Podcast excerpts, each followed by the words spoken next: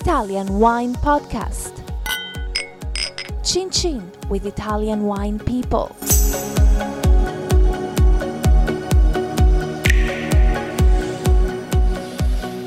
Hello, this is the Italian Wine Podcast with me, Monty Waldin, and today's guest is Francesca Bava from the Cocchi Winery in Cocconato d'Asti in Piemonte. Welcome, Francesca. Thank you. Now, first of all, let's dig down. How many wineries run by the Bava family are there in this part of Piemonte, in Asti area of Piemonte? It's actually a couple of wineries. Well, you tell me the names. Yeah, first one is uh, Bava Winery, so the family business, which we run in Cocconato since 1911. This is uh, like traditional Piedmontese wine. A lot of Barbera, many different kinds of Barbera, Nebbiolo, but also Chardonnay, and so on. So, and your father is My father is Roberto. He's the fund manager of Ro- the of the Roberto. Bava, and he's in another interview that we've done. Yes. Okay, so that's Roberto Bava from Bava. So you're his daughter, you're Francesca's daughter, and you run a separate winery called Cocchi, C O C C H I, which is in the same area, Cocconato d'Asti. So what do you make at your winery, at the Cocchi Winery? Yeah, Cocchi makes uh, sparkling wine and aromatized wine, which is uh, basically vermouth, vermouth di. Torino. Right, okay, so tell me about the sparkling wine. Cocchi has been making sparkling wine since uh, the beginning of its history, so uh, 1891, which is a long, uh, long time ago. And we, we have uh, always been making sparkling wine and aromatized wine. So since the beginning, as we are in the Asti region, of course, Asti Spumante has always been one of our main focus. So you make Asti Spumante. We make Asti Spumante. So how many styles do you make? There's a dry style that's just come out as well, isn't there? Yes, uh, we, we don't make the Asti Secco so far. Asti Secco, we will see maybe in the future, but at the moment we prefer to focus on the sweet side of the Asti Spumante. So just remind everybody, Asti Spumante is, uh, how is it made and which grape is it made from? Which grapes is it Moscato. Moscato, Moscato. Bianco. Moscato Bianco, which is really the one of the main grapes in the in the Asti hills. But uh, besides Asti Spumante, we also like to focus on the dry varieties. So Piemonte has a long, long history of Pinot Nero and Chardonnay So as you well. make Pinot Noir and Chardonnay? yes. As still wines. No, sparkling. Traditional, sparkling traditional method sparkling wine. Yes, Okay. which is now called Alta Langa. Okay. So Alta Langa is the DOCG like new appellation, but with a long history. And I'll So- just say to everybody what, what is the Langa or the Langhe? Lange is the hills region in the south of Piemonte, so near uh, Alba, the area of Barolo, of course. And the area But- of truffles as well. of truffles as, as well.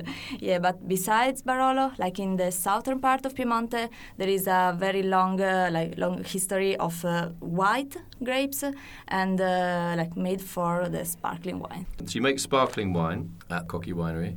And you also make this um, aromatized wine, which in French would probably be called vermouth, which is a very popular style in northern Italy, this part of northern Italy, isn't it? It's a historic style. So just tell me, how do you make it? What's it made from? What does it taste like? What, what would I drink it with? Yeah, aromatized wine is uh, based on wine, of course. In our case, uh, the most frequently available wine is uh, Moscato. So basically, we take Moscato and we add uh, extracts of herbs and spices. What kind of herbs? Rosemary, Um, garlic? Not garlic, for what I know, but uh, rosemary can be used, for example. Really? But the most important one is uh, the uh, wormwood, who uh, also which is, gives um, the, the name Artemisia. Artemisia absinthium, exactly, growing in the Alps. So as long as we can, we prefer to use the local varieties. So Piedmontese Artemisia, but also like exotic spices such as uh, rhubarb, but also quinine, but also cardamom, cinnamon, and so.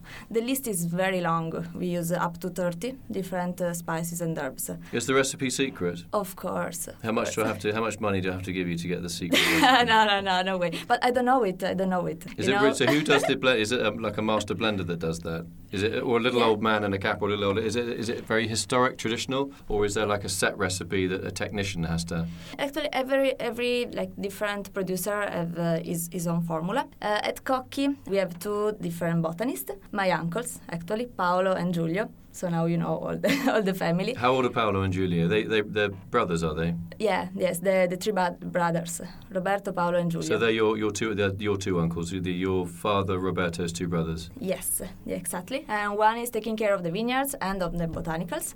So most specifically on the vermouth side, and uh, is uh, most uh, focusing on the uh, sparkling winemaking. So the botanicals. I mean, are you growing any of them yourself, or do you Uh, harvest them wild? Are you allowed to harvest them wild or not? How does it Uh, work? We don't uh, grow the botanicals, but uh, we did some project on the on the farming of some of the botanicals, especially the artemisia, the, the wormwood, which is really the, the most important one. And we've been doing uh, like a project, uh, uh, for example, in the Venaria Reale Castle, which is a very like old and uh, historical castle in the surrounding of Torino. And we have been um, growing the wormwood in the gardens of the castle. Was it a? w- Did the monks used to grow artemisia there, worm, worm, vermouth or wor- wormwood there? Um, Not the monks, uh, but uh, the the kings. He had uh, like a big garden with all the, the botanicals and the, the- a green garden as well. So it would have been a French king at the time. Uh, Savoia, Yeah, the Savoy, Savoia, yeah, Savoia family. Yeah. Yes, and they were the first one using the the wormwood uh, at that time uh, for uh, like aromatizing water.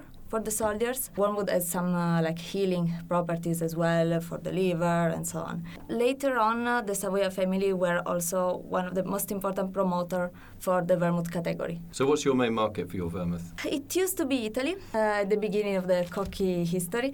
Now it's more uh, USA, UK. We export mainly our vermouth. So what changed in Italy? Was it was it seen as an old man's drink? Not anymore, I would say. Do you think the younger generation will be interested in these these And- wormwood flavours, Yes, artemisia flavours? and uh, and he, it is. Have you had to check? Is it a little bit sweet? It is uh, sweet and it is bi- uh, bitter as well. So both bitter and sweet, and probably this is why it's uh, so widely used uh, both neat and in cocktails. So you drink it as an aperitif, aperitivo, Yes, aperitif or digestive as well. And can you have it with food? Yes, uh, why not? Uh, actually, we did uh, like a, a tour of uh, wine dinner, vermouth dinner, we call them, using uh, spices of the vermouth as ingredients. So spices in the food and in the in the vermouth. Did it work? Yes, yeah, very interesting. Oh, you got a big smile on your face. yeah, yeah. Food, of course, is one of the passion of my family. But do your friends think? I mean, obviously it's a tradition in your region. But do your friends, you know, you're you're fairly young. Do they see you as a bit old-fashioned? That you're selling this sort of historic drink that old, generally old men would drink. I know famous artists did as well, like Van Gogh, for example, but said to be drinking vermouth when he uh, when he passed away.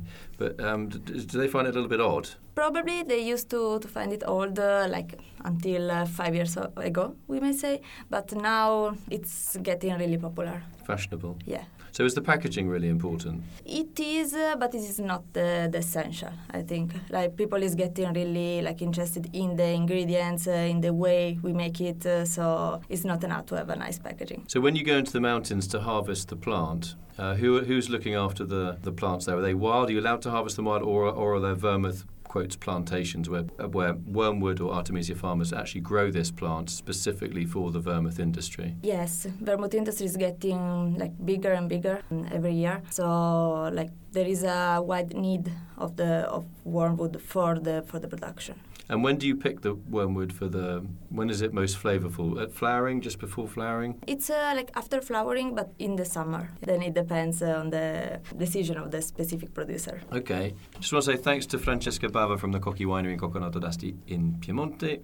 Thanks for telling us about your sparkling wine, and thanks in particular for telling us about your vermouth. I know your father, who we Roberta, who we interviewed in a separate podcast, uh, is a big fan of the vermouth, and he would wanted to explain that to us. But it was nice that you explained that to us as a younger member of the family, um, because it is seen as an old-fashioned, historically as an old-fashioned drink, but it's say thanks to Francesca Bava from the Cocchi Winery, telling us about her family's sparkling wine and her family's vermouth. Uh, I'd love to come and see the actual vermouth, where the vermouth is grown. That'd be fantastic to see that. Everybody just migrates to the vineyards in Piemonte and sort of, oh, you know, I'm in, I'm in a famous Barolo single vineyard. I'd much rather be up in the in the hills looking at some of these herbs. It'd be fantastic. Yes, come to Cocconato and see also the vermouth production. Great. Thanks a lot, Francesca. Thanks for coming.